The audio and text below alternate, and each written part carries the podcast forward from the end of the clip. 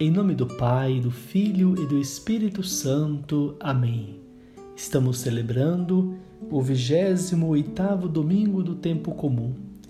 O evangelho da liturgia é de São Mateus, capítulo 22, versículo de 1 a 14.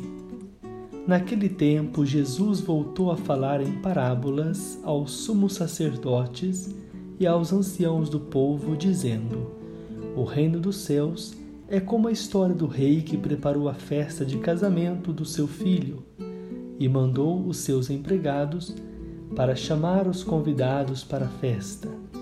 Mas estes não quiseram ir. O rei mandou outros empregados, dizendo: Dizei aos convidados: Já preparei o banquete, os bois e os animais cevados já foram abatidos e tudo está pronto. Vinde para a festa. Mas os convidados não deram a menor atenção. Um foi para o seu campo, outro para os seus negócios, outros agarraram os empregados, bateram neles e os mataram. O rei ficou indignado e mandou suas tropas para matar aqueles assassinos e incendiar a cidade deles.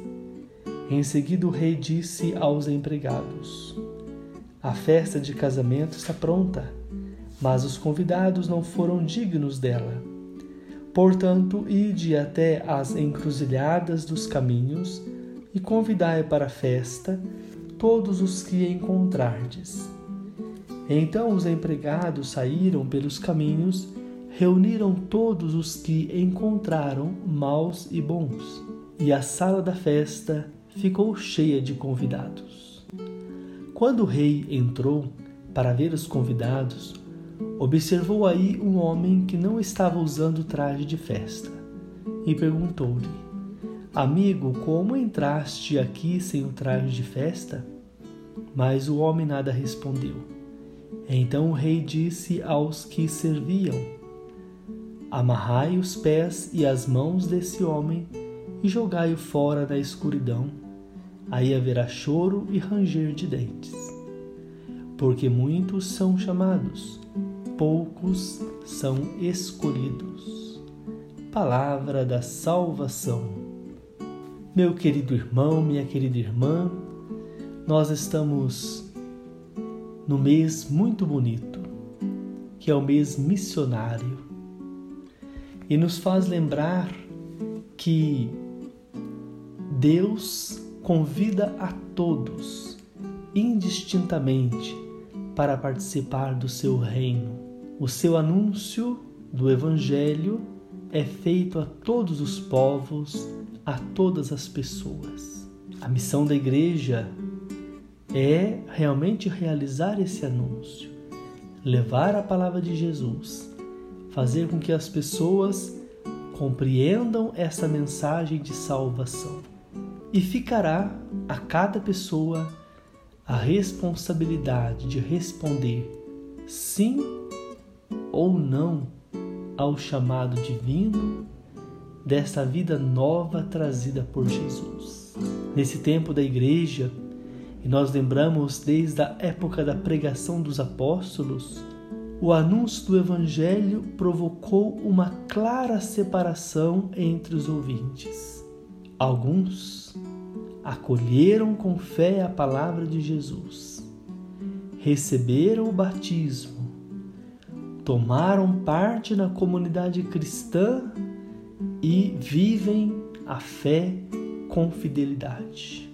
Outros rejeitaram a fé, rejeitaram o convite feito pelo Evangelho de Jesus e obstinadamente não aceitaram a ser cristãos. À luz dessa parábola, recordamos que os israelitas foram convidados de honra por serem com vínculo de sangue com os patriarcas, com os profetas e com o próprio Jesus.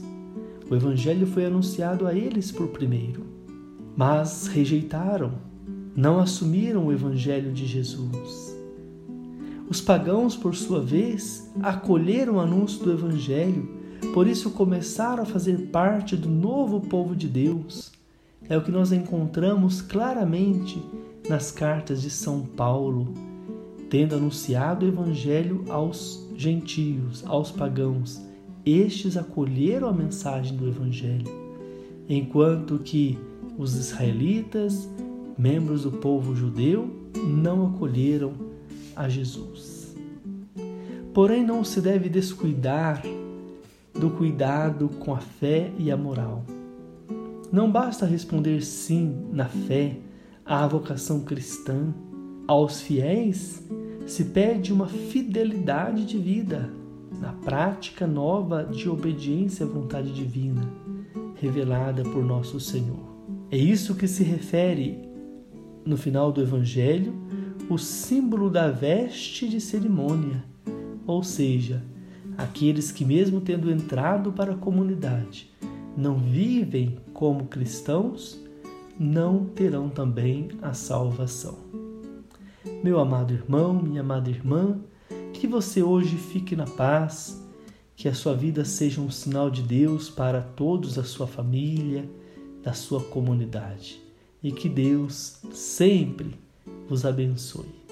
Em nome do Pai, e do Filho e do Espírito Santo. Amém.